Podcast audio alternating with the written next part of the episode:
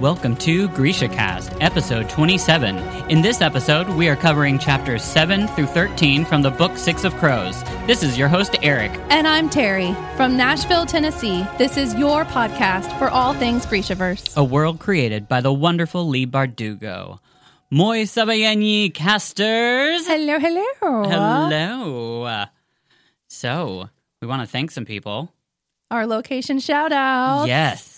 First one is Doncaster, UK. Woohoo. And then a place close to my heart, St. Paul, Minnesota. Shout out to you. And Oslo, Norway, home of my peeps. Ah, we we love all you listeners. Thank you so much.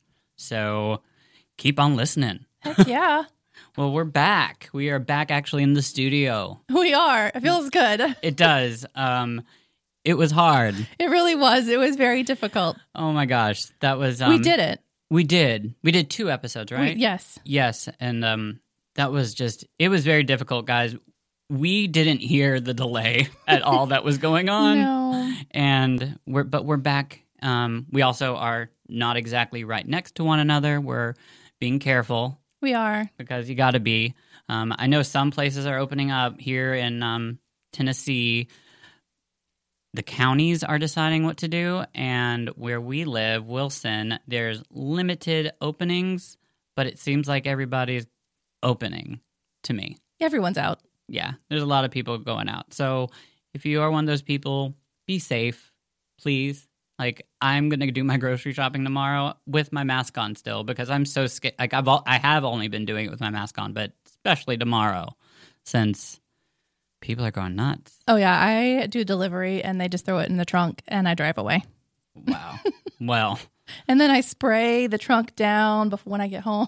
I don't know. It's a whole process. Hey, I get it. Chris taught like I've got this special process with my mask that I have, and like I don't know. Chris taught me how to put it on spe- like perfectly, and then make sure that I take it off without like getting the germs everywhere.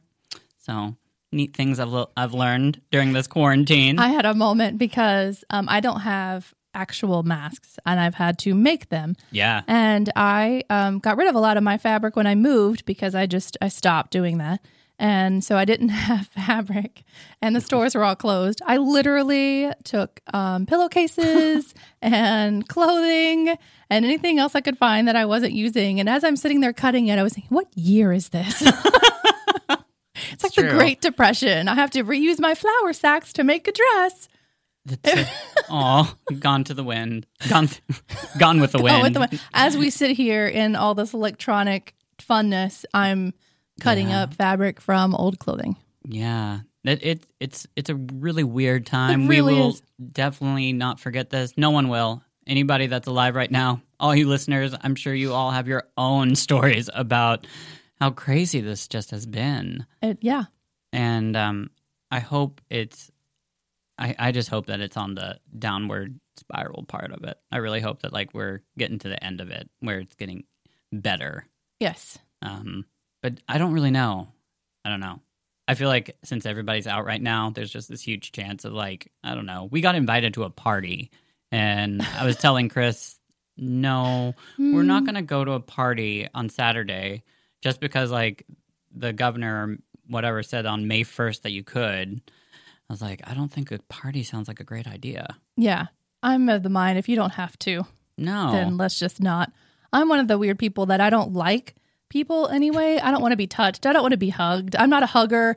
I, I feel weird when people like just hug, especially if I don't know them and they're just like, I'm a hugger. oh my God, you're so like, now you are too. And I'm like, no, what what the heck are you doing? You didn't ask me. There is no permission here.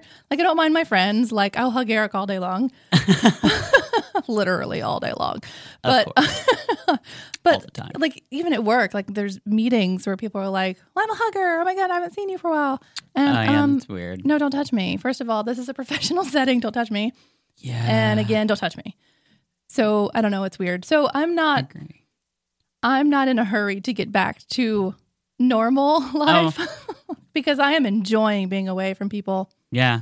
It has been nice. My schedule is um you get to work from home. I get to work every other day. So that's kind of nice. Yes, It's it's different and also when I go into work only half of my staff is there. that's good. So but when you're talking about hugging, you're like Kaz. I don't know if you like. There's a part in what we've actually read tonight where, like, um, well, that we had to prepare for tonight, where he talks about Yes. not liking. Yes, Yeah. where So- he, yes, where he had to be prepared for it. Yep. Mm-hmm. We'll get there. So. Yes, I. My whole thing is don't touch me, and I do what I want. Those are the two big You- things You in my have life. said that. that is your quote. I It do what I want. don't touch me and do it. It was actually when I was growing up, it was actually such a big thing with my parents that they made fun of me all the time. Like even when I was sick, I didn't feel good. But the whole thing was don't touch me. Yeah. And my mom would even be like, "Don't touch me, don't." touch me." so it's always been a thing. It's nothing new. I'm the same way. Um, I'm espe- especially when I'm sick. Which, by the way, thank you guys for everybody that um gave me like that said sorry that you're sick and hope you get you get better on our socials because that meant a lot.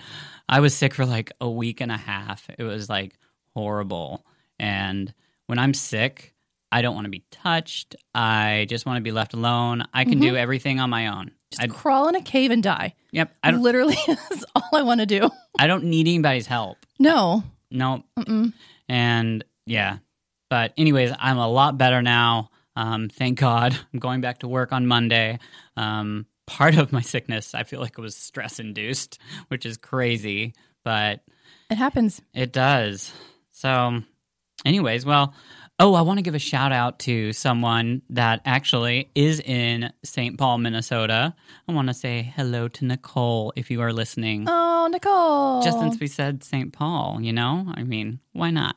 Oh, Missy girl. Mm-hmm. Love you. So let's just get right on into this. Um, so we kind of started a new part. We, yes. We started part two, servant and lever.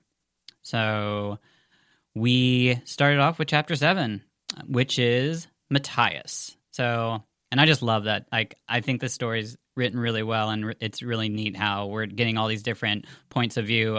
And with it's your man. Matthias, yeah, but he's he is he's he's definitely interesting. He's he's definitely like right now. You're I don't know. Kind of think he's kind of he's stupid in a way, truthfully, but gorgeous. So, anyways, let's get you started. them? You like the you like the jocks and yeah, that is my thing. that is. So we start with Matthias going into depth about his dreams of Nina, obviously. They mostly end up with him strangling her. but uh, yeah. But sometimes, and this is funny, in the bad ones, the ones that he considers are bad are the ones that he's kissing her. Isn't that weird? Yeah. Something Those are the bad ones. those are the bad ones.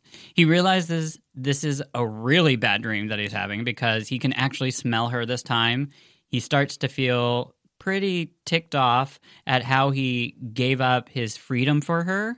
He hates that he also still loves her. He's just very confused about his feelings towards Nina. Um, it's very just back and forth right now. We've all been there. We have, but this is very confusing. Yeah, it's a little little more dramatic. Exactly. Then he realizes that this is actually not a dream at all, and she is in his cell in Hellgate. So that's crazy. Dun dun dun. Yep. So he quickly gets Nina on the ground, straddling her, and with his hands around her neck, he begging her to beg for her life. So that's a nice greeting. Oh yeah.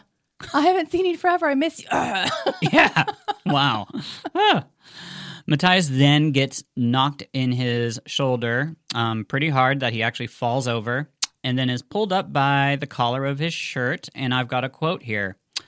A boy wearing a guard's uniform stood before him, dark eyes glittering, a pistol in one hand, a walking stick in the other.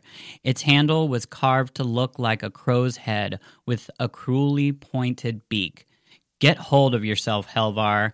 We're here to break you out. I can do to your leg what I did to your arm, and we can drag you out of here, or you can leave like a man on two feet. End quote. So obviously that's Kaz.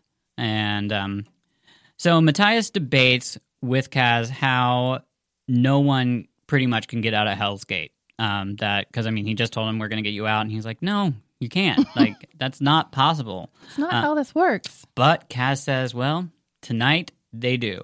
Tonight people do get out of Hell's Gate.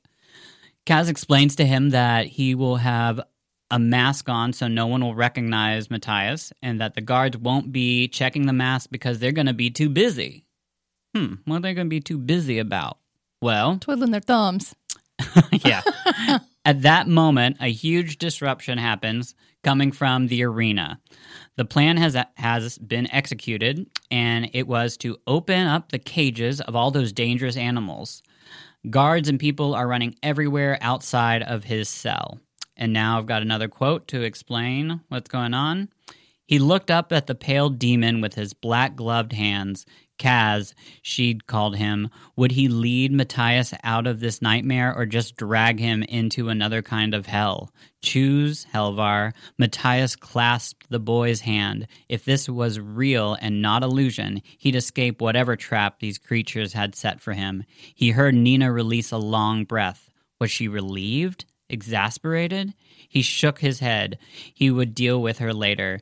The little bronze girl swept a cloak around Matthias's shoulders and propped an ugly beaked nose mask on his head. The passageway outside the cell was chaos. Costumed men and women surged past, screaming and pushing each other, trying to get away from the arena. Guards had their guns out, and he could hear shots being fired. He felt dizzy, and his side ached badly. His left arm was still useless. End quote. So, lots of stuff going on. um, it, it really is. Chaos. Ex- exactly. It, it's chaos. So they actually end up getting Matthias like out of Hell, Hell's Gate and actually to a part of an underground tunnel that Matthias has never seen before. And um, before that actually happened, you we read a lot about like the craziness of seeing the animals like Mhm. mauling people and killing people, and it just like as if like I guess if you went to a zoo and all the cages just were open, like I worked at a zoo. That would not be fun. oh, I bet that'd be horrifying. Yes, it would not be fun at all if they all just were randomly released. What kind of animals did you work with? Um, I worked with tigers and cougars and cheetahs and golden eagles and bald eagles. Um, all kinds of stuff. My I specialized in um, predatory mammals, so I worked with very large things that would want to kill you. That's pretty cool, though. It actually was really cool. I really enjoyed it. Well, that's awesome to have on your resume. I know it is. Like, I mean, that's a cool one because people see that, and I bet they bring that up. uh huh. They've got to. Yeah. That's awesome. so, We need the Tiger King. yeah, Where are you at, Tiger King? where are you at? Uh, But he also says that he's that he's really hoping that they didn't release the snakes. yes. So he's definitely not a Slytherin. No. so while he's in this underground tunnel that they're getting him through, it he's all of a sudden he can smell salt water and he can hear the ocean. He finally started to believe that whoever these people with Nina were, they really actually were going to get him out of there. It he finally believed it. They get to the end of the tunnel and are met by a man in a boat dressed as a guard. That's Jesper. Matthias is so confused and stupid at this moment, he actually tries to escape and take over the boat. It doesn't work out at all for him. Kaz then has Nina use her Corporalki heart renderer powers to render him unconscious. Because what a, what a great way to deal with someone that's just being a problem. and she, she's like, gladly. I wish I could do that. I know. If you had, oh my, could you imagine? See, I don't think we've had this conversation yet, but um, when I thought, what would I be if I was Grisha? Like, what order would I be Yeah. in? I originally was like, I want to be a heart render. That is totally me because I would, if if anything, I would be a killer. Right. Um, but then as we started reading, I was like, okay, fine. I work with my hands a lot. I would probably be Materialki. Um, but now that I really, really like um, side with Nina on a lot of things and feel Nina, that I'm Yeah. like, hey, wait, she is a heart render. Maybe I can be one. There you go. I feel ya. It goes back and forth. It Yeah. does. Red or purple? I don't know. We'll see. And like, I like Etherealkis because mm-hmm. one, they wear blue. It's my favorite That's color. favorite Yes, purple's my favorite color too, so that's an issue. Well, see there. I I just think it'd be neat as working like as a tide maker or something with the water and, and like uh, or like the wind and stuff like that. That'd be really cool to control. You know, I mean, someone really upsets you and just like be like, "Whew," and they fly away. Yeah, I just want to be like sleep. Yeah. Oh well, th- there you go.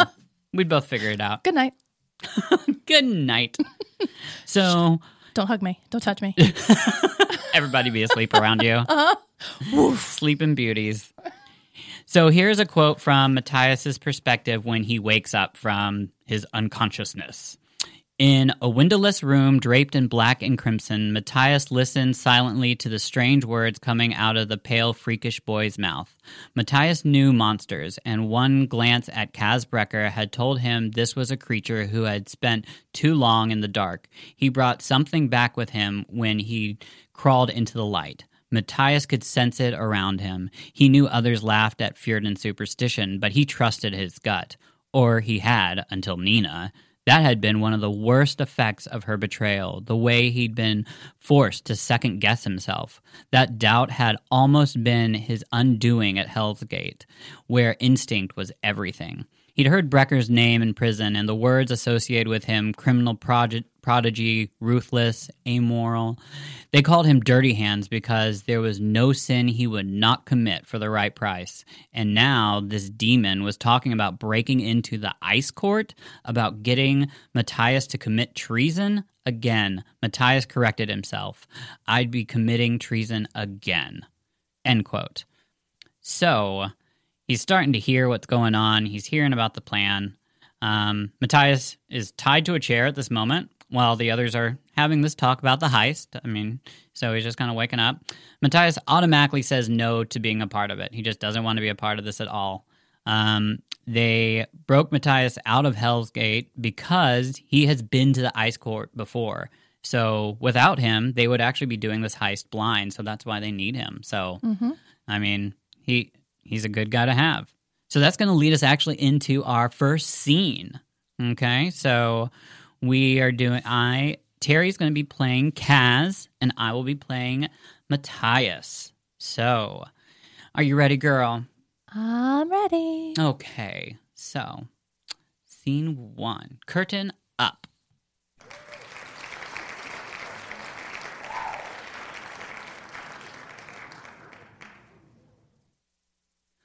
Matthias wanted to laugh.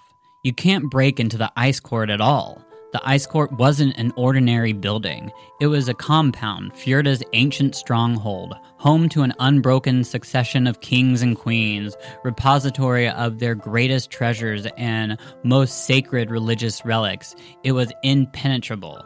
Come now, Helvar, said the demon. Surely there's something you want.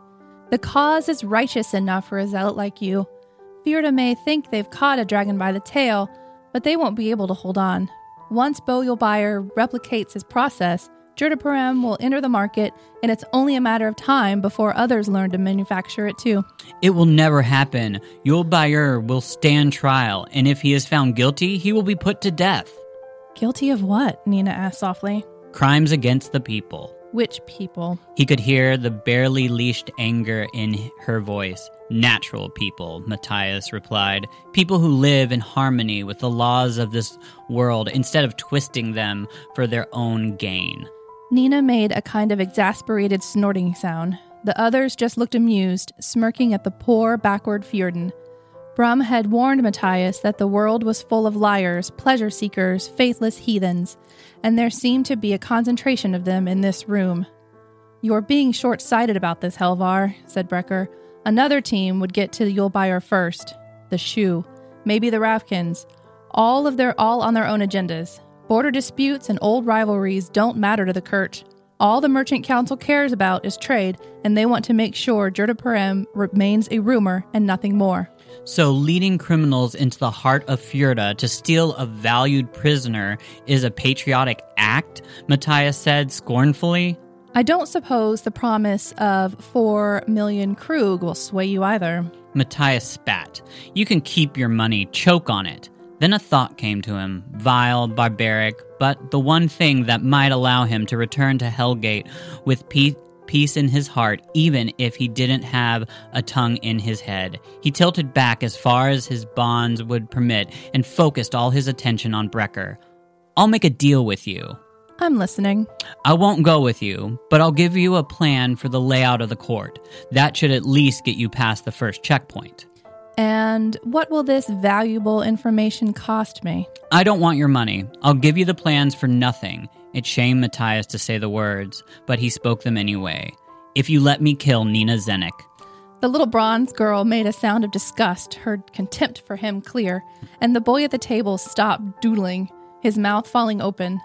Kaz, however, didn't seem surprised. If anything, he looked pleased.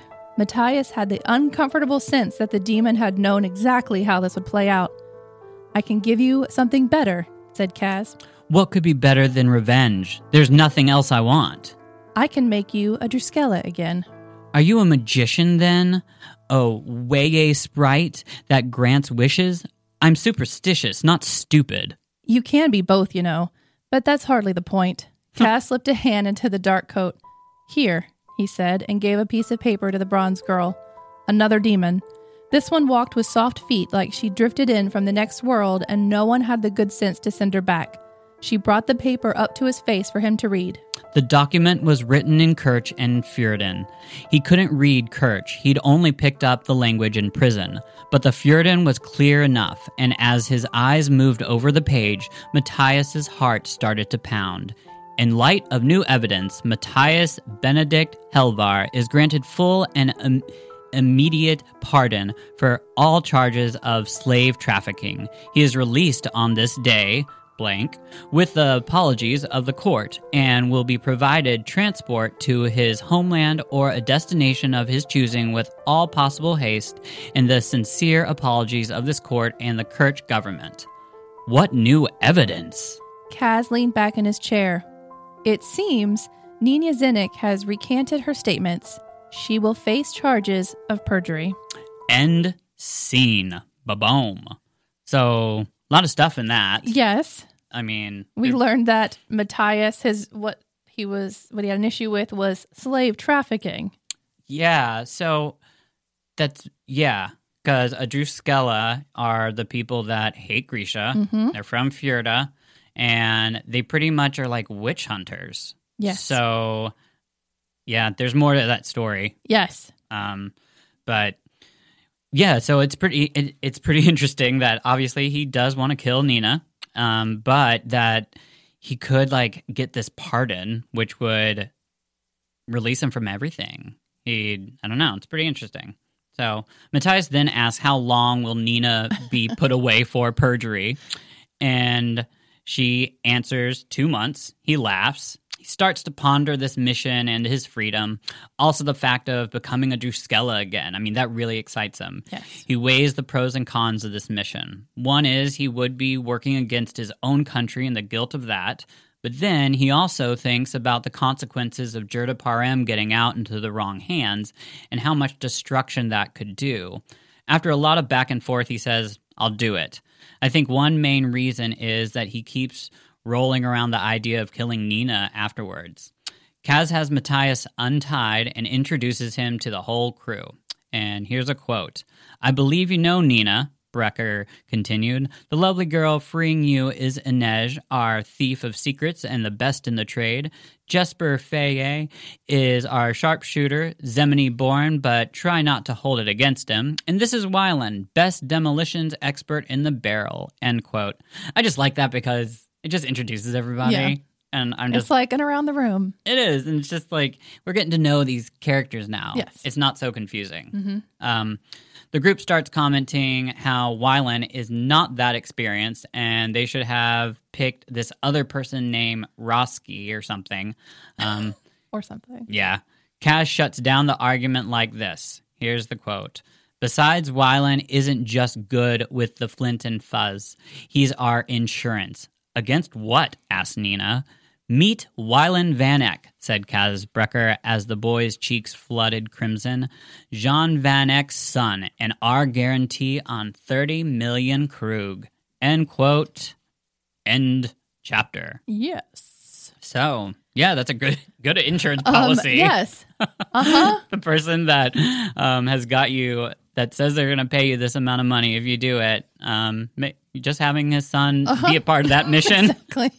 Which it It sounds is good insurance. it is. Mm-hmm. Well, so you're doing chapter eight. Yes. Uh, chapter eight. We switch to Jasper.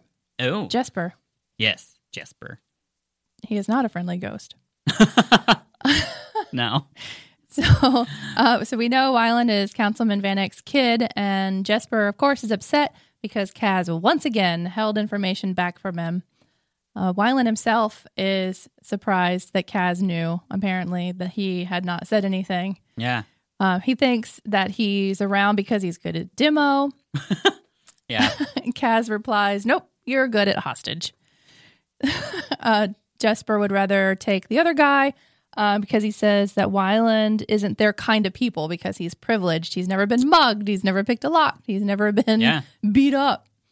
Another reason why Wylan is there is because he has been to the ice courts, and because he's privileged, he's had art lessons and is good at sketching.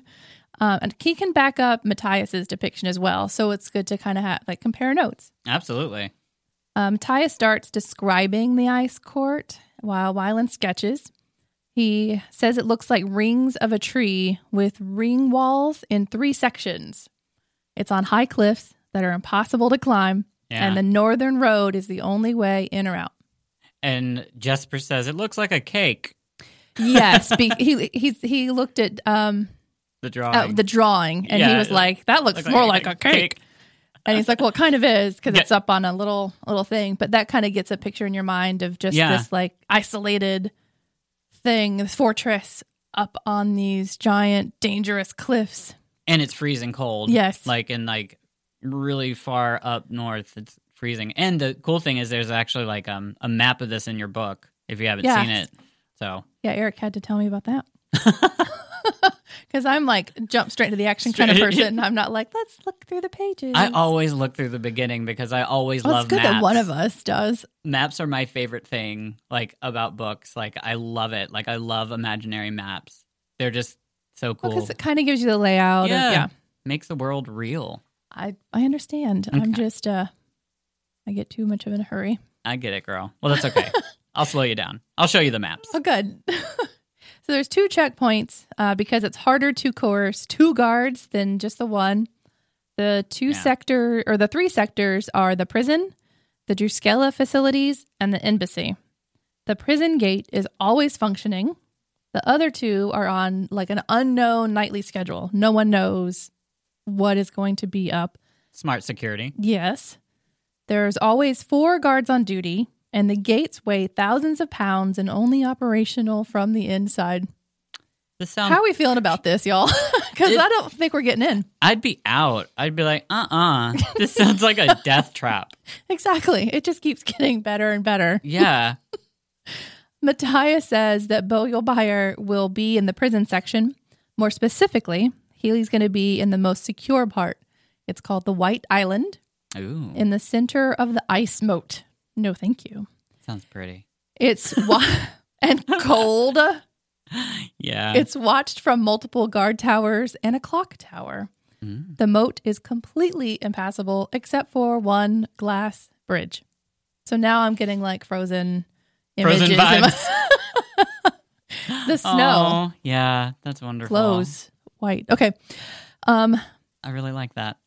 I really do. that's all I'm picturing in my head now. It's just like white and ice everywhere. Oh, have you seen Frozen 2? Yes. Yeah. Yeah. I love That's when she cute. sings her big belting song and like Oh. has fun with all that snow and Yeah. all these things. Like, ugh, It's a moment. you just gave me some really good visuals right now. Well, So, good. I'm, I'm, I'm glad I could do that for you. so Nina brings up that Hinkral Hink, Oh yeah, Hringkälla, there you go. Hringkälla I it. Hey, girl. is coming. whatever. That is we're- coming. Okay, that's coming. That's coming. It's a day of listening. Sounds like the- a disease. So, Uh, to me, it kind of sounds like gala, like gala like Right. party. well, yeah, you're on the Yes, right track. Then. I am. It's a day of listening when the new Juskella are initiated on the White Island. Convenient. Interesting. okay. There will be entertainment, actors and dancers and comedy people and special people from the staves. Yeah, you got it. Yeah, I think that's fine. I don't know what to call them. Ladies of the night. Yes. Yes. Well, they seem to be pretty big in Ketterdam. Yes. So it's, It's, a- like Amsterdam, Ketterdam. yeah. It's like the red district. Uh, Yes. Exactly. Yeah. I think it's funny that they added comedians in there because I just Uh-huh. like I w- imagine like what that. just imagine a comedian like We're in a like it's- terrible place of the world. in front of all these Fjordans that like hate like Grisha and just are very like and just Hey, what's the deal with this ice moat? right. Trying to get them to laugh. I could just imagine the jokes he has. Like I couldn't. I don't know. It's funny. I don't. I have no idea. Little No things like that clue. come out to me, so I'm just like, what? Yes. Okay. Anyways, okay, so let's go on. So there's a big party. Yes. So we learn in the middle of all this that the Drüskelle actually live like monks. Matthias says a good time needn't involve wine and flesh. Ooh. On my second reading, I realized that he meant flesh. flesh, like Yep. like touching bodies. Yeah. I thought the first time I read through it that he that it was eating meat, But of And then I course you like- would think that. And I was like, oh, oh no, he meant intimate touching. Yeah. and see then when you think about Nina, Yes, so Uh-huh. it's just it they really are total. opposite. Op- yes. It brings it it's neat. So Okay. Nina says that the embassy gate will have to be open during this time, and maybe they can just walk in with the performers. And this is happening in exactly two weeks. Ooh, clock's Again. ticking. Convenient. Yeah, right. Inej brings up that they'll need most of a week for travel. There's no time to secure documents of quality. And Kaz is like, um, we're not going to the embassy. Always hit where the mark isn't looking. And Wylan says, Who's Mark? I love Wylan. He's so cute. He's like this little young, naive thing that's just. he it's cute. I don't even think we've had a chapter on his perspective yet. No, Yeah. no, this is the first time he's emerged because they did like the around the room and they're like, oh, yeah, That's there's right. this rich boy. Yep. Rich boy. So Okay. then this leads me to a quote that I have just because I thought it was funny. Kaz leaned back. What's the easiest way to steal a man's wallet? Knife to the throat, asked Inej. Gun to the back, asked Jesper. Poison in his cup, suggested Nina. You're all horrible, said Matthias. Kaz rolled his eyes. The easiest way to steal a man's wallet is to tell him you're going to steal his watch. You take his attention and direct it where you want to go. Hringkälla is going to do that job for us. The ice court will have to divert resources to monitoring guests and protecting the royal family.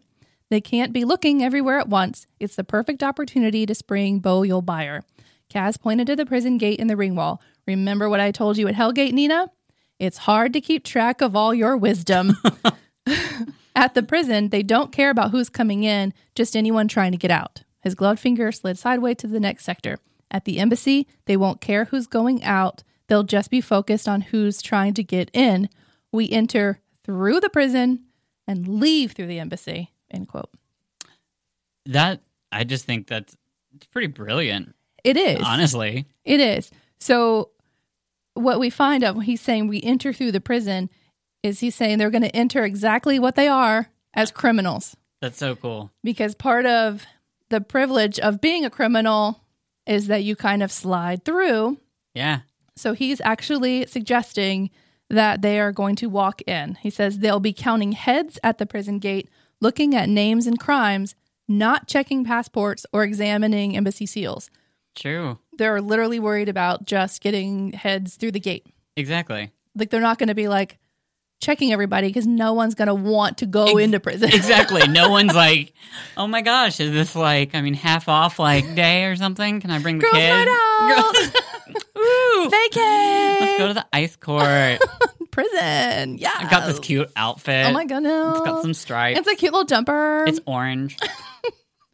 so, um, Sorry. It's a cute little jumper.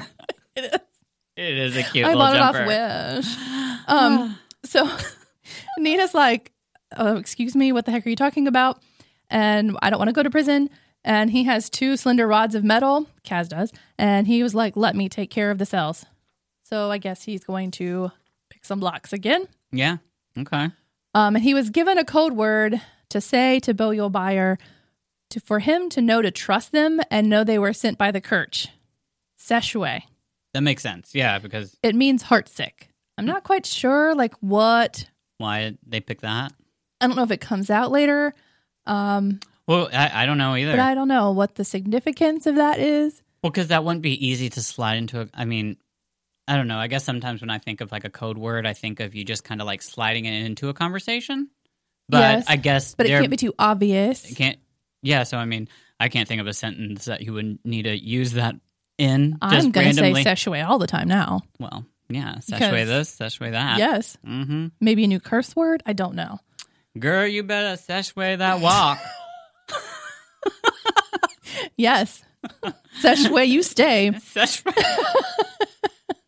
All right. So they all start to feel a little better about the plan. Um, Jesper describes the room having a fizzing mix of fear and excitement. And at the end of the chapter, Inej looks at the sketch and says, It really does look like the rings of the tree. Kaz says, Nope, it looks like a target. True. And that is the end Wow. of chapter eight. Ooh. Moving on. Yeah, moving right on into chapter nine, where we're in. This is Kaz, Kaz's perspective. So, Kaz tells everyone to be ready to set sail by tomorrow so that they don't miss their best opportunity to get Bo Yul-Bayur during the Hringkälla festivities. Unfortunately, since they are leaving so soon, this does put them at greater risk. They won't be able to bring as many weapons and tools that I guess they would normally bring on a heist. So it's going to make things a little bit more challenging, I'm guessing. Um, Kaz sends Jesper and Wylan to buy ammunition and explosives. He tells them both to watch out for one another. Jesper to make sure Wylan doesn't go and get involved with his father, and Wylan to make sure that Jesper doesn't go spend all the Kruge on gambling. Yep. I lo- Jesper's so, uh, yeah, I love Jesper. He needs some, He's. he needs an intervention. Have you seen the pic? I think I've, I'll have to show you. Yeah, the Yep. pictures. He's cute. Kaz tells them that uh, if if this works out the way he thinks it will, that they will have to enter the ice court empty handed. And isn't too excited about hearing that because she's like, "Oh my gosh, I can't have my knives." Kaz is the same way; he can't have his cane. He gives Kruge also to Nina for supplies for her tailoring kit and Inej to go buy some winter supplies. The plan is for Mat- Matthias to stay locked up in the room at the Crow Club while all this is going on, while they all go do this and get ready.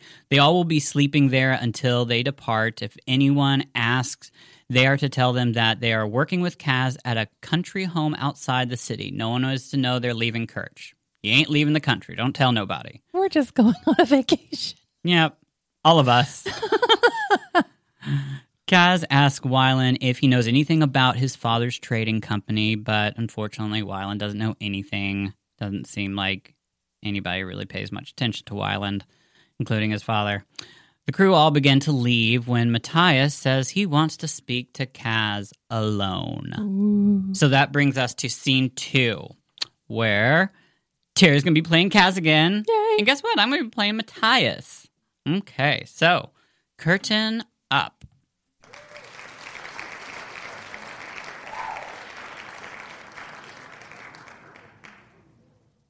Go on, Wraith, he said. Shut the door behind you. As soon as the door clicked shut, Matthias lunged for him.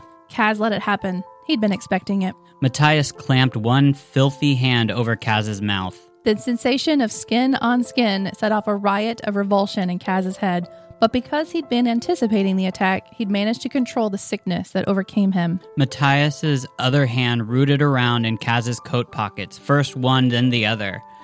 Fersier, he grunted angrily in Fjerdan, then, Where is it? in Kerch. Kaz gave Helvar another moment of frenzied searching, then dropped his elbow and jabbed forward, forcing Helvar to loosen his grip. Kaz slipped away easily. He smacked Helvar behind the leg with his cane. The big Fjerdan collapsed. When he tried to shove up again, Kaz kicked him. Stay down, you pathetic skiv. Again, Helvar tried to rise. He was fast, and prison had made him strong. Kaz cracked him hard on the jaw, then gave the pressure points at Helvar's huge shoulders two lightning quick jabs with the tip of his cane. The Fjerdan grunted as his arms went limp and useless at his sides. Kaz flipped the cane in his hand and pressed the carved crow's head against Helvar's throat. Move again, and I'll smash your jaw so badly you'll be drinking your meals for the rest of your life. The Fjerdan stilled, his blue eyes alight with hate. Where is the pardon? Helvar growled. I saw you put it in your pocket. Kaz crouched down beside him and produced the folded document from a pocket that had seemed empty just a moment before. This? The Fjerdan flopped his useless arms, then released a low animal growl as Kaz made the pardon vanish in thin air.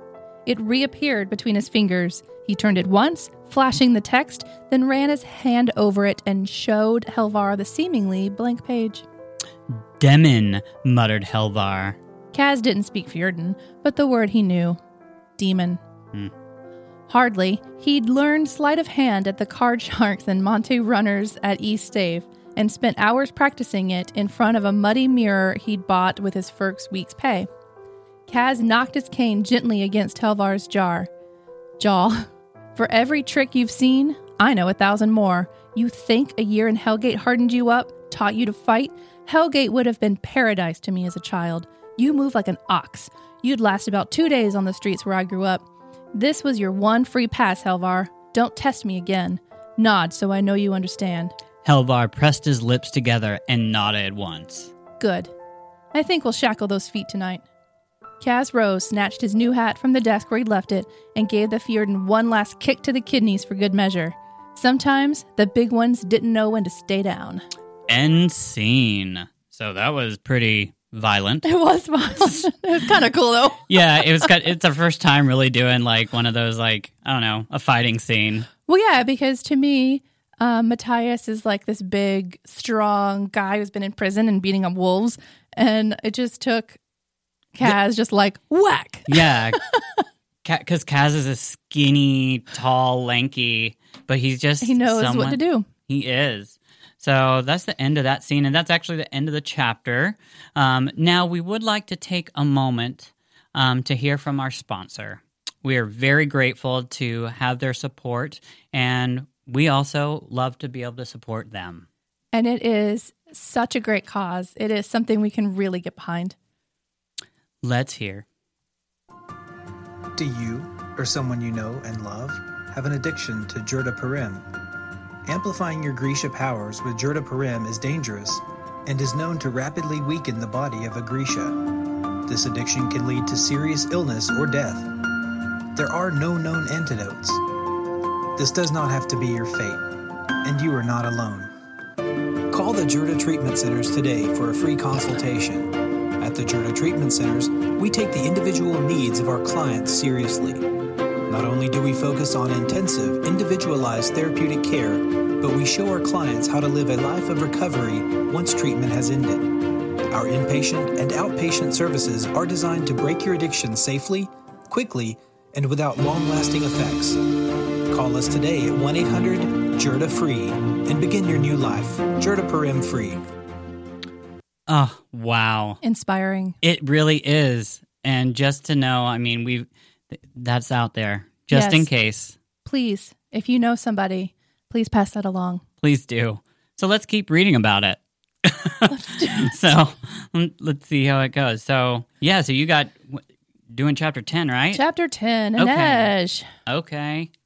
So, Inej and Kaz get into a little back and forth where Kaz basically says, and I'm paraphrasing, I need your skills, not you. You're the best spider crawler, but you're not the only one.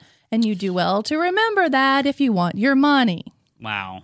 Hurtful. Yeah. Hurtful. Because we know from past chapters that she's got a little thing for him, Yeah. and that has got to hurt. Oh, absolutely. Uh, so she was she's rightfully just upset about this and starts thinking about why she even sticks around. She could go find her family who was in Ravka during the Civil War. I wanted to bring that up because Hey, it's a flashback. History. Yeah, for us. but yeah. then that would mean walking out on her debt to the dregs. We remember that Kaz Yep. and Per Haskell had paid off her indenture. And if she stuck around and got her money from the heist, she could actually pay them back and peace out. There you So go. that is kind of her reason for staying now. She can get that money, and she said it would be more than enough. So she would still have some left over t- for herself. Yeah, it's a lot of money. Uh, she sti- she starts th- thinking about her father, and there's some really cool imagery there about how There he is. was like a great loving partner to her mother. And he says to her, "Someday, I'm sorry, I love this quote. Someday you'll meet a boy who will learn your favorite flower, your favorite song, your favorite sweet. And even if he is too poor to give you any of them, it won't matter because he will have taken the time to know you as no one else does. Only that boy earns your heart. I am not even I love kidding that right now, girl. so I had that like I don't like. I mean, you did the chapter, but I still like Yes. put that in my notes in case you didn't because it was so beautiful. That exact thing you just Yes. read, I loved it. So that you- is, oh, that oh. is like for anybody that is having issues in relationships or issues being single. This is mm-hmm. the truth. yeah, it is. It's not about the person that brings you all these things No. and spends all this money on you and whatever. That's not it. It's a. it. You have to find somebody that knows you, and a lot of times it's people that know you better than you know yourself. Oh yeah, absolutely. Ugh, it's so beautiful. So hold on, and that's what you want. exactly. Take this quote and put this on your fridge. Yes, you got it. this is the inspiration. And take out. You can take out boy, and just put person Yep. Any because gender. it's the same. mm-hmm. Whew, emotional. I know. It was beautifully written. So she doesn't have anyone like that, especially since she's been in the staves. Yeah. She's out looking for the stuff on Kaz's list, walking the West Stave alone. We learn about the menagerie, um, how it looked like a cage, and all the girls were animal names, and Suli's were lynx. Okay. A hand grabs her arm quickly, and they say, Hello, little lynx. and this is Tante Heleen. Tanta Heleen. Tante yeah. Heleen. Um, she is the mistress, if you will, of the menagerie. yeah, like the madam, I'm guessing. Yeah, Yeah, the head yeah, the one who controls all of it. she who rules. Yeah. Um, she freaks Inej out. Inej is just she's so upset by this because it brings back all of her past. Um, but they she finally lets her go and says that you will wear my silks again.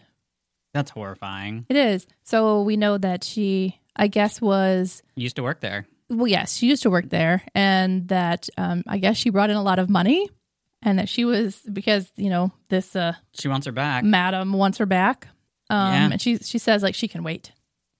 So that's a uh, a little frightening, Yeah. and then also because she's so freaked out, we know that she's been through a lot. Like Yeah. things went tra- down. There like there's some trauma there. Yeah. For sure.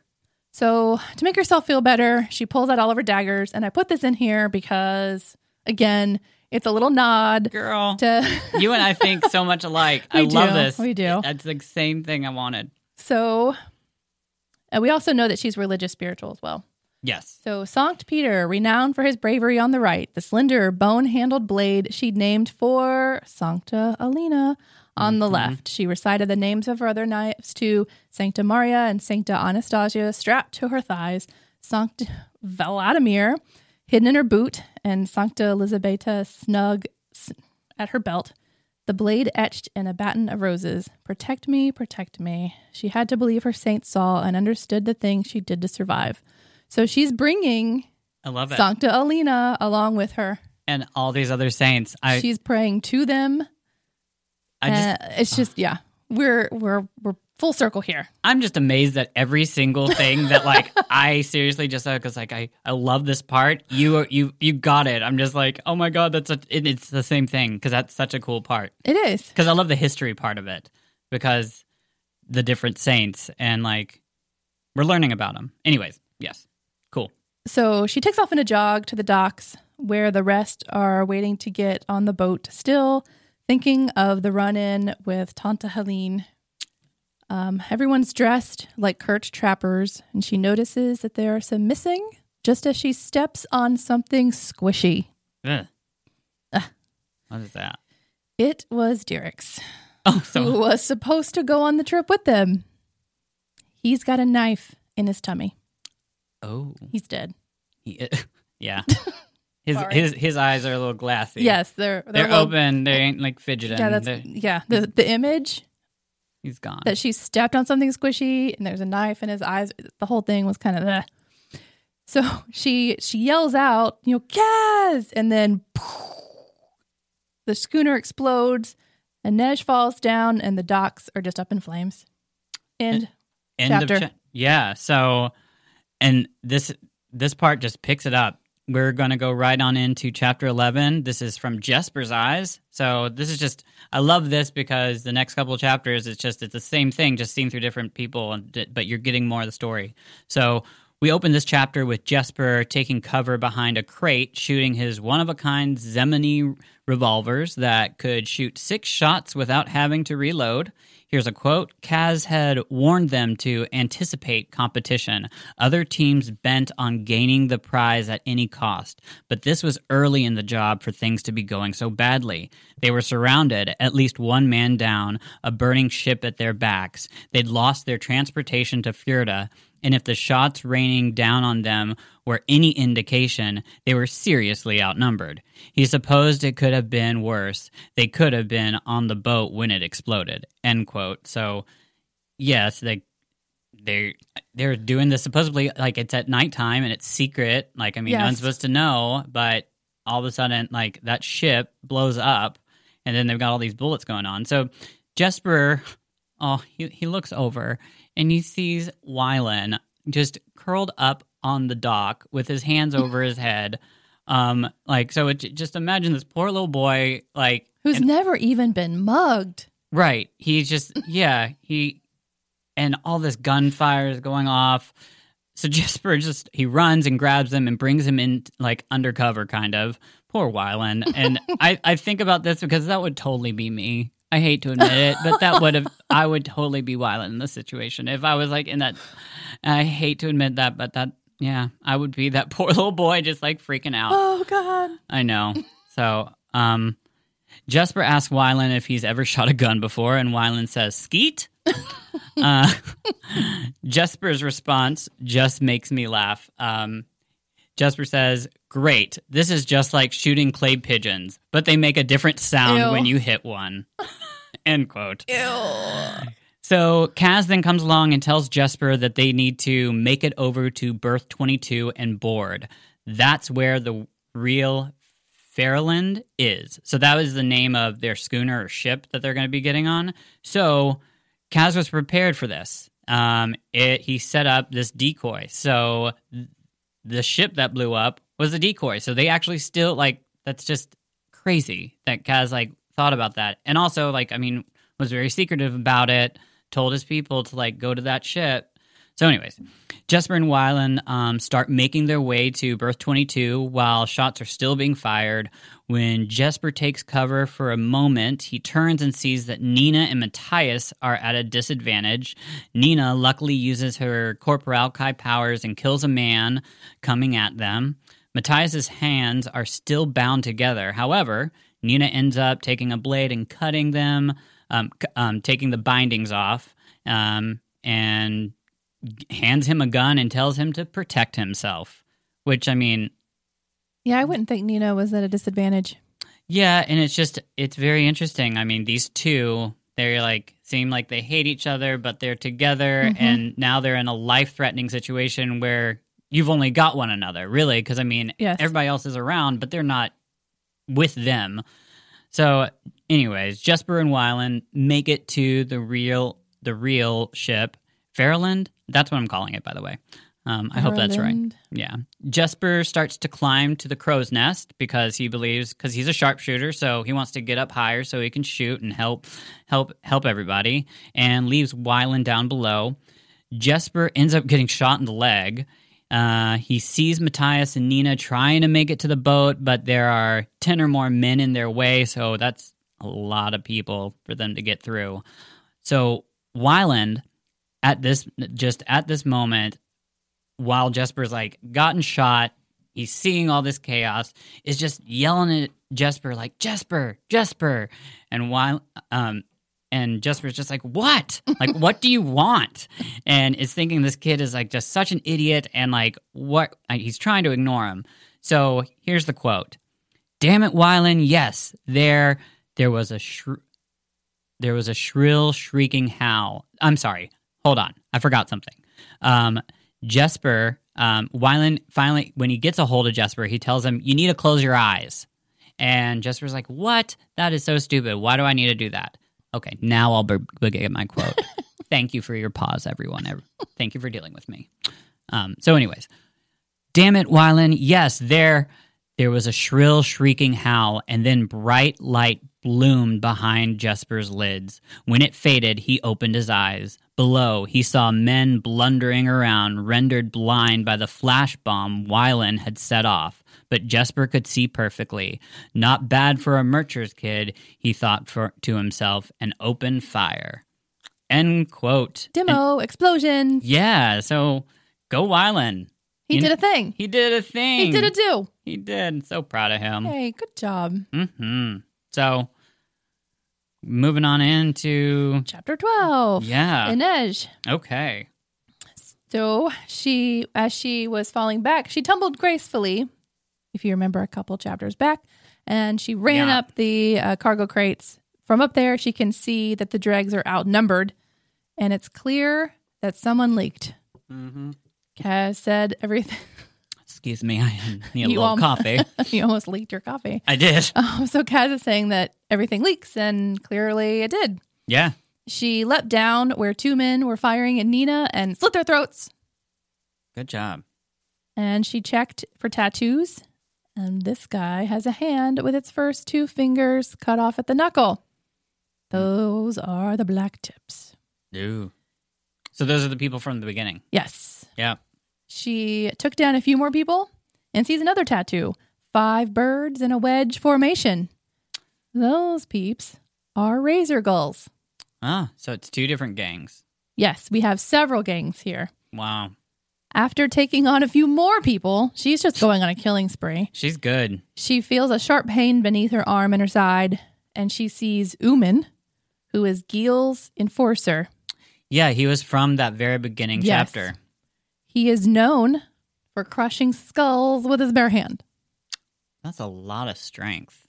It is. And that's scary to think about the man that can do that. Yes. What does he look like? How big are his hands? I picture the guy from Game of Thrones. Yeah, the mountain. Yes. Yeah. That's what I picture. Terrifying. That's that horror. guy's actually really huge in real life, too. He is, yeah. He's like the largest man in the world, I think. It's something like, yeah, I don't know. he's like, he is giant. he is giant. And he's like married, like, he, I'm not even kidding. I saw this. Like, he's married to this itty bitty little girl. and he's like this, actually, like this huge mountain. Yeah. Gosh, could you imagine that? Like, your husband being just like, or whoever, just whoever you're with, but them being like massive and you just being so much smaller. That'd be weird. It's kind of cute in a way. You'd feel protected. Yeah, you would definitely feel protected at You'd all feel, times. You'd feel like a woman. But Oomen is definitely none of these things. Nope. He is a horrible person. Yes, very bad. So, So he throws her down and twists the knife in her side. And even with all that going on and all that pain, she's sassy. of course she is, because she's Inej. She just looks at him and is like, You should have aimed higher. You missed my heart. Boom. Then says, Hey, you know the secret to fighting a scorpion? Never take your eyes off its tail. And with that, she crossed her ankles, blades shoot out of her knees, and she knees this guy in the crotch. See, that's awesome. The it's the surprise. It is. yeah, the element of surprise bring Always and, be prepared. and then also like I mean these great like quotes that they just think of while like you're fighting. Yes, I mean, it I- would not be me. no, that I would never be able to deliver such a cool line. No.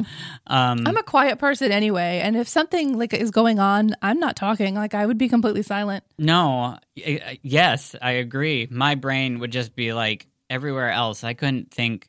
I always think of like funny or like good things to say after the fact. Oh, I in should have said- Yes, Uh-huh. that is me constantly. I don't really do that, but I I'm just a quiet person anyway. Not re- I don't know if I want to say quiet. I'm just not a sharer. Well. I'm not a good joke teller. I do not know joke. I, I mean, I could try to tell you a joke, and then like I forget half of it, and then I have to go. Kind of like you've seen in this, where like I ha- I even have written notes, and then like forgot to say something that was just right there on the screen.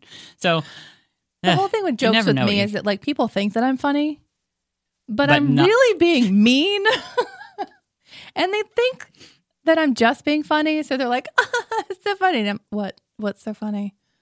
I'm okay. Yep, that was funny. But see, that's the best part about you. It's that mean girl, which is a good. I mean, you know, Yeah. I'm, I'm saying that from the heart. Like, really. But- there there's there's certain times in your life where you try to be a better person. And then there's a point in your life when you get to be the age that I am, and you're like, this is just me. And that's okay. That is I'm just going to love myself and all my mean girlness. the most important person in your life should be you, girl. It is. I love myself and all my meanness. You do what you want. Yes, thank you. hmm That's why we're friends. This is so, moving on. the giant guy is just laying on the ground now, bleeding from the pee pee. And she tries to climb up to see what's happening, but the wound in her side is just too much. Oh, There are men after her telling her to come on down. And she tries to move, but she just can't. And she thinks that there are worse places to die, but she'd had a worthy fight. It's open air, and she's with her own blades. wow. She pretty much just sets her mind to death. And this leads into scene three. Oh yeah. So, and in this one, what a surprise! Terry is going to be playing Kaz, Yeah. but I'm going to be playing Inej. Heck yeah, girl. I'm excited. So, okay, I'm guessing you're ready, girl. I am. okay. So, curtain up.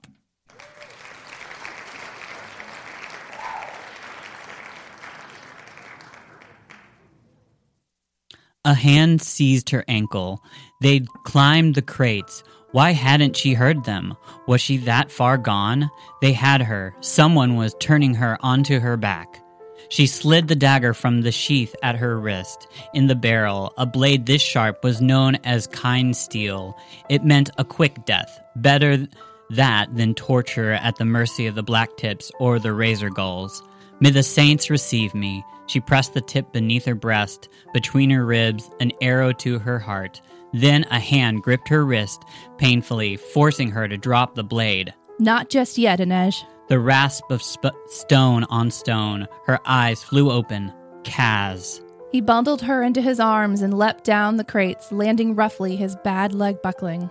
She moaned as they hit the ground. Did we win? I'm here, aren't I? He must be running. Her body jounced painfully against his chest with every lurching step. He couldn't carry her and use his cane. I I don't want to die. I'll do my best to make other arrangements for you. She closed her eyes. Keep talking, Wraith. Don't slip away from me. But it's what I do best. He clutched her tighter. Just make it to the schooner. Open your damn eyes, Inej. She tried. Her vision was blurring, but she could make out a pale, shiny scar on Kaz's neck, right beneath his jaw. She remembered the first time she'd seen him at the menagerie. He paid Tanta Heleen for information, stock tips, political pillow talk, anything the clients blabbed about when drunk or giddy on bliss. He never visited Heleen's girls, though plenty would have been happy to take him up to their rooms. They claimed he gave them the shivers, that his hands were permanently stained with blood beneath those black gloves. But she'd recognized the eagerness in their voices and the way they tracked him with their eyes. One night, as he'd passed her in the parlor, she'd done a foolish thing, a reckless thing. I can help you, she'd whispered.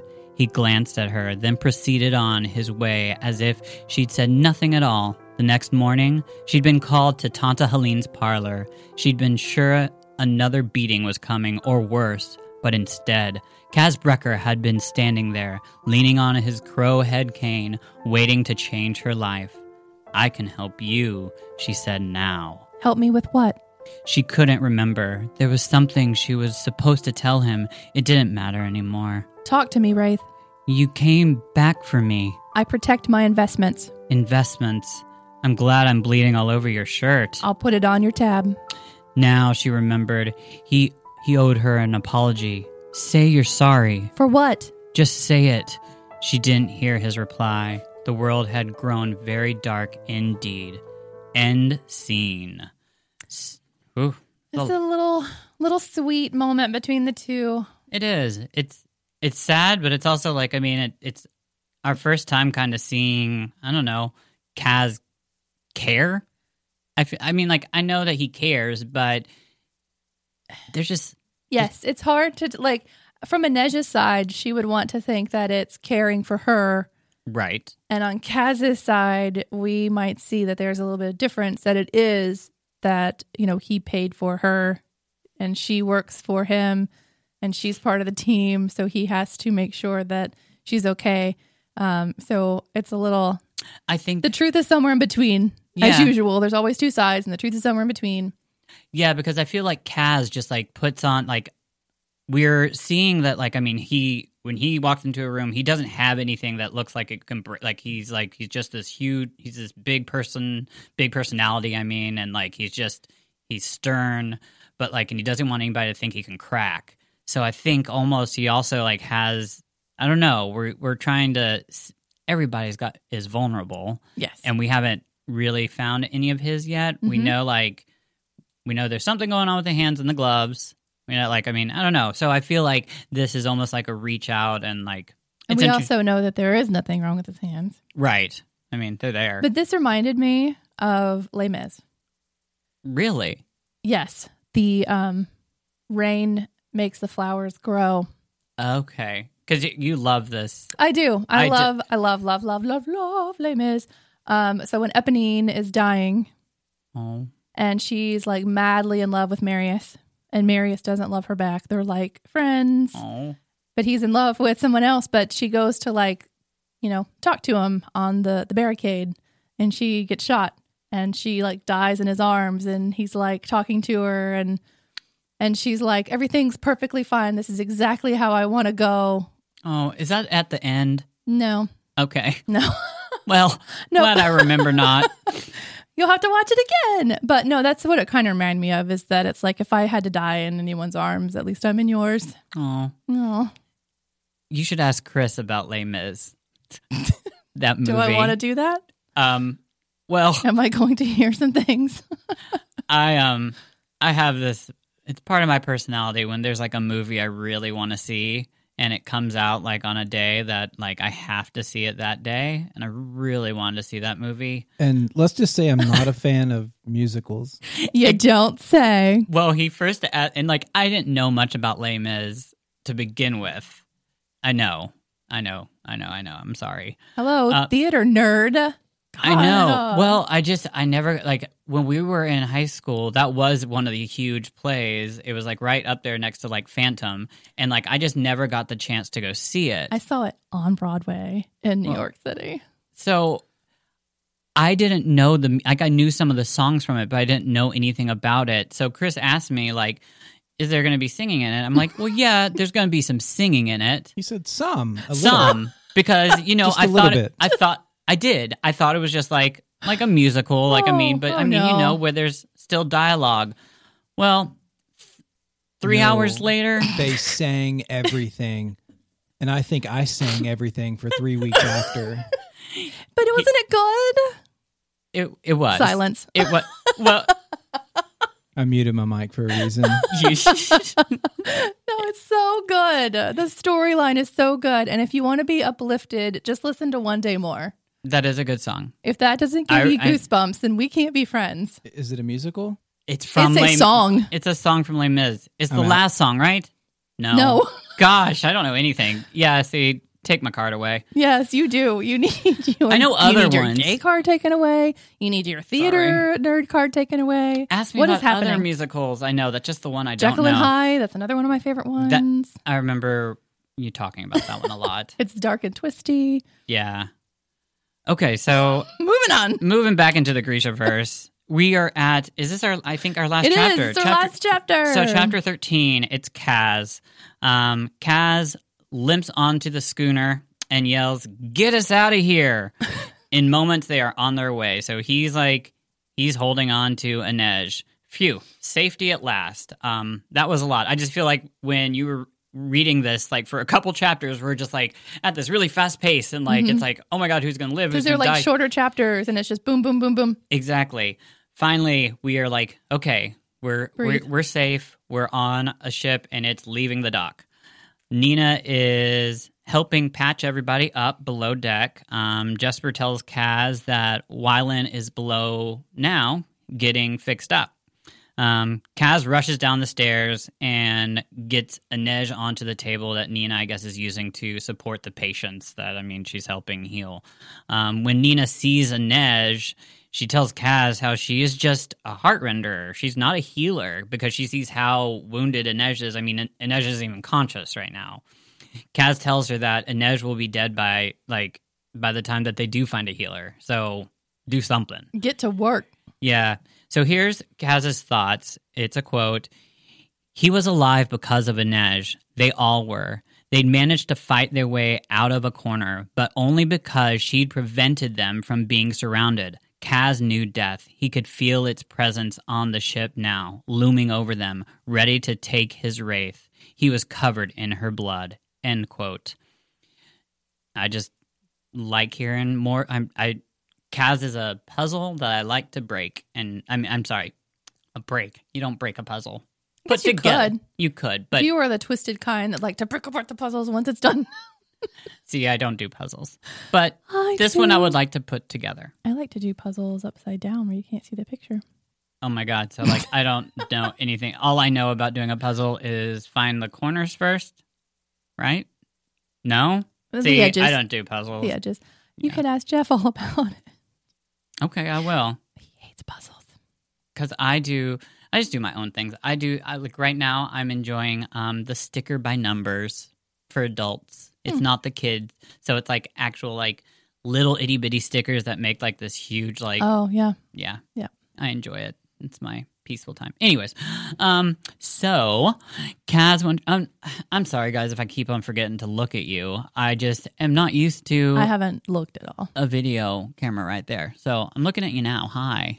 um, but for all you listeners, yeah, we're trying to do our first video of this. Um, anyways, so back into the Grishaverse, Kaz wonders why Inej said, say you're sorry.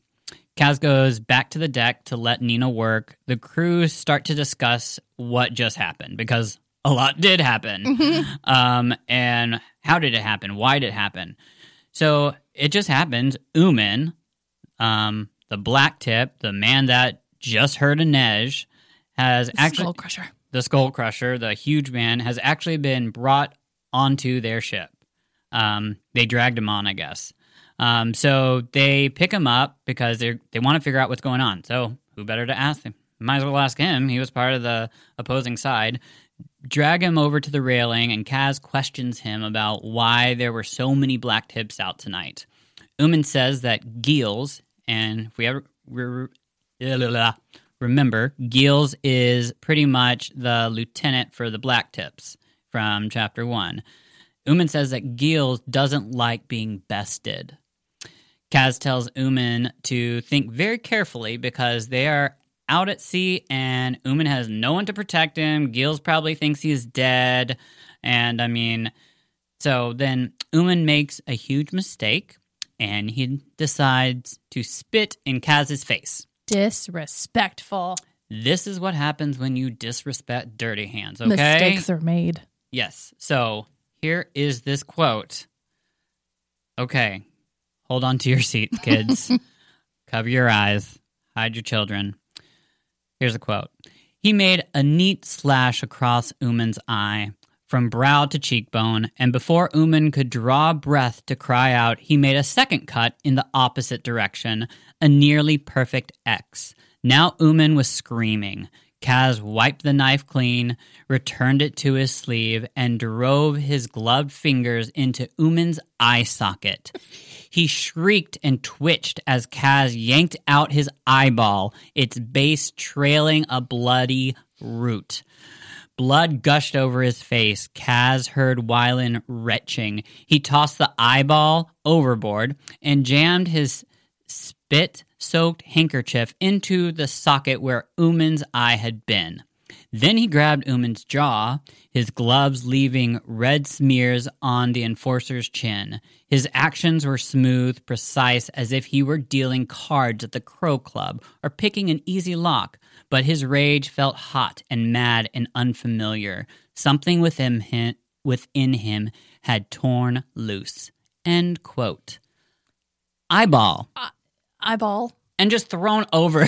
Sorry, I just that to me was Whoop. Yeet. yeah. I mean, just huh. I, I I don't think I've ever seen anyone just yeet an eyeball before. eat. Yeet. Oh, I thought you said eat. Ye- I was like, did I miss something? I was like, I don't think he ate the No, eyeball. I was no. like, that would be just like, He threw it. God, could you imagine if that's what Kaz ended Ew. up doing? He just, takes like, that instead of throwing it overboard. He's Whoop. like, Like a I'm jawbreaker. The ones you had in like fourth fourth grade. yes. everybody out had of them. the little machine when you went uh, roller skating and you'd get the jawbreaker out of the little like coin thing and oh, I'm talking about the big ones. Yeah. that and well, the cute like the ones that you had like that like were like the size of like bigger than a tennis ball. yeah like- they rolled down a and, then, Oh, you, and then you had to like lick it because you couldn't get the whole thing in your mouth no. Yeah, I remember just carrying mine for days. i never finished mine i would like, i would like have it for maybe 15 minutes and i would throw it away because ain't nobody got time for that See, I just everybody in fourth grade literally had one. They had to like everybody in the classroom had it. We had to be told to like put it away, and like I remember having my little Kroger bag of like where my jawbreaker was, and like I just couldn't wait to figure out what the next color was. I always wanted it to be blue. well you're a little more obsessive than i am so I know. I finally got to the blue part. I did, but I didn't eat the whole thing. Who knows? It's probably under like. it's in a landfill somewhere some like seagull Yeah, somewhere is just it- pecking at it yeah, because that is not biodegradable. no Whatever that is made it's out of. probably still in your stomach right now Exactly. Mhm. that blue part is my outer lining of my It stomach. it's just that part that I can't get rid of. I'm trying, you know, you keep on trying to work off. That's what it is. it's that fourth grade jawbreaker.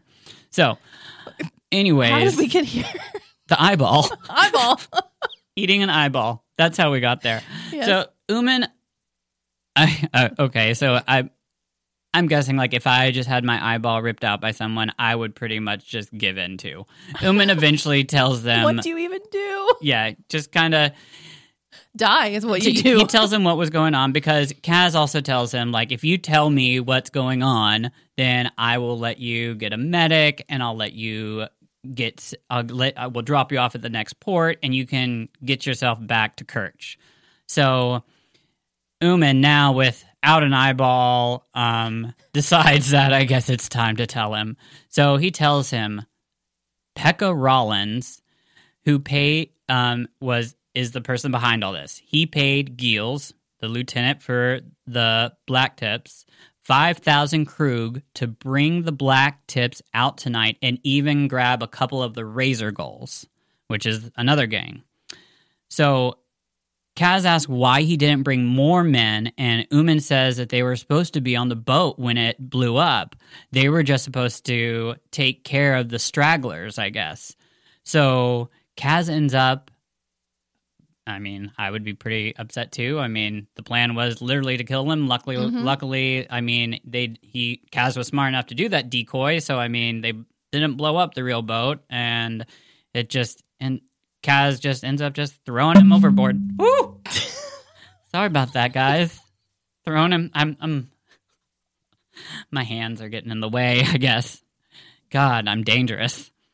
So Kaz ends up throwing him overboard um, with his eyeball. So at least they're together now. Oomen and his eyeball. Um, Wylan gets upset at Kaz for doing this because this is the first time we see Wylan really have like any emotion so much. He's upset because he heard Kaz tell him, like, I mean, hey, I'll if you just tell me, then I'll get you to safety. Um, I don't really understand why Wylan is so upset because this man did try to kill them. I mean, I understand that, yeah, he broke his promise, but like, Oomen was I think because he's just this naive little. thing. Like he d- he's not from the streets. He's from a more civilized. Yeah, okay. Okay, I can see that now. yeah. Okay, that makes sense. That's So- not how gentlemen act. No, it's not. Nobody's acting like gentlemen. Gentlemen Don't eat eyeballs. eating eyeballs. Uh, so um, he- so old Wylan's upset um, and decides to kind of start to argue with Kaz. Jesper stops Wylan and says this. Here's the quote. Maybe your tutors didn't cover this lesson, but you do not argue with a man covered in blood and a knife up his sleeve. End quote. Wylan stops. Smart man. That's, so, I feel like that's something that you should get like tattooed on your rib cage to see at all times. mhm. You don't argue with a man covered in blood and a knife up your sleeve. That's just good Common life sense. advice. It really is. You can use it in a lot of different ways. Put it in your journal. Do. That is daily gratitude. Yes. So this next part, um, this next quote I'm going to read actually kind of finishes off this chapter, but it's just got a lot of information. Um, Kaz turned to Jesper. Okay, so here we go. Fit Helvar with some shackles to keep him honest, he said as he headed below, and get me clean clothes and fresh water. Since when am I your valet? Man with a knife, remember? He said over his shoulder. Man with a gun, Jesper called after him. Kaz replied with a time saving gesture that relied heavily on his middle finger and disappeared below decks. He wanted a hot bath and a bottle of brandy, but he'd settle for being alone and free of the stink of blood for a while. Pekka Rollins. The name rattled through his head like gunfire. It always came back to Pekka Rollins, the man who had taken everything from him, the man who now stood between Kaz and the biggest haul any crew had ever attempted. Would Rollins send someone in his place or lead the crew to nab Bo Yul-Bayur himself? In the dim confines of his cabin, Kaz whispered, brick by brick. Killing Pekka Rollins had always been tempting, but that wasn't enough. Kaz wanted Rollins brought low. He wanted him to suffer the way Kaz had, the way Jordie had, and snatching 30 million Kruge right out of Pekka Rollins' grubby hands was a very good way to start. Maybe Inej was right. Maybe fate did bother with people like him. End quote. An end chapter. And wow. So we see that there that Rollins is responsible for like suffering the suffer the suffering of Kaz and his brother Jordie. We still don't know what, Yes. but we know that that is part of the backstory. And if I we're just getting these little tidbits, we just we haven't had the flashback yet, which I I assume is coming. yes. But for now, we get a little tidbit that there was suffering. So Pekka Rollins. Interesting. Okay. So So we don't like him. right, we ha- have we heard that? Yes. Heard- Yes, he said before that he's wanted him to die because it's very cl- see. or that he was responsible. so the thing that confused me, I remember the first time I read this, is this name is very close to Per Haskell. Yes. So at first, when I was reading this, I was like, "Oh my god, that that's crazy. That doesn't make sense." Right. But no, Pekka Rollins isn't. That's another person. Yes. We and we haven't we haven't met him, right? I don't think so. I don't think. Okay. If we're wrong, people, you can always tell us, but don't be mad because I mean, we're trying as hard as we can. But anyways, that ends all of our like That's it. yeah, that was a lot. Um, thanks for hanging in there with us, guys. So, um, okay, well, it is that great time for Greechcast News. Yeah, Yes. and we just um, we don't have any. Nothing. Sorry, I don't got nothing Nope. for you. It's quiet. But what we do have is we have some listener thank yous. Yeah, we do. So, From Facebook, okay, we want to say thank you to Corin Barry Murphy. Thank you, thank you. thank you. And Kathleen Birkencotter. Thank you so much. Thank you guys you. are awesome. Thank you. Um, so from Instagram, I have to thank these people because you all um, sent little get well soons um, on Instagram, just little messages, and it just meant a lot to me because I felt absolutely horrible and was looking at my laptop and looking at the book of Six of Crows and just couldn't get myself to do any of it. But you guys lifted me up. So, anyways, thank you to Lisa Staffco and Isata underscore C to Carrie Rashford. And then also, this is a real person. This is my friend. I know her, Bridget Jones. Not kidding. Love you, Bridget. and, uh, yeah, so thank you all. That really meant a lot. Um, one, for supporting us, but also for the little get wells. Yes. It's always thank nice. you. You know, I mean, you don't get get well cards often. So, No. I mean, that's how I kind of felt. I felt like someone sent me a get well card. Aw. So sweet. So, well, um, since our show is extremely long today, that's we really don't have anything else. But thank you so much. Please go on to Apple Podcast and rate us. Um, and so next week we're going to be covering 14, 15, 16, 17, and 18. So five chapters, but yet again, these are short little snippets. So, um, yeah. So, anyways, we'll be doing that. So, 14, read all the way through chapter 18. So, stop when you get to 19 Yes. in case you need those specific Thank you for that clarification. Okay. Well, okay. Well, it's been great, girl. It has been. Okay. It's good to be back. It is. Thank you guys. Bye. Bye. This has been Grisha Cast. Connect with us on the web at grishacast.com. Send an email to info at grishacast.com. Follow us on Instagram at GrishaCast, Twitter at Grisha Podcast, and Facebook at GrishaCast.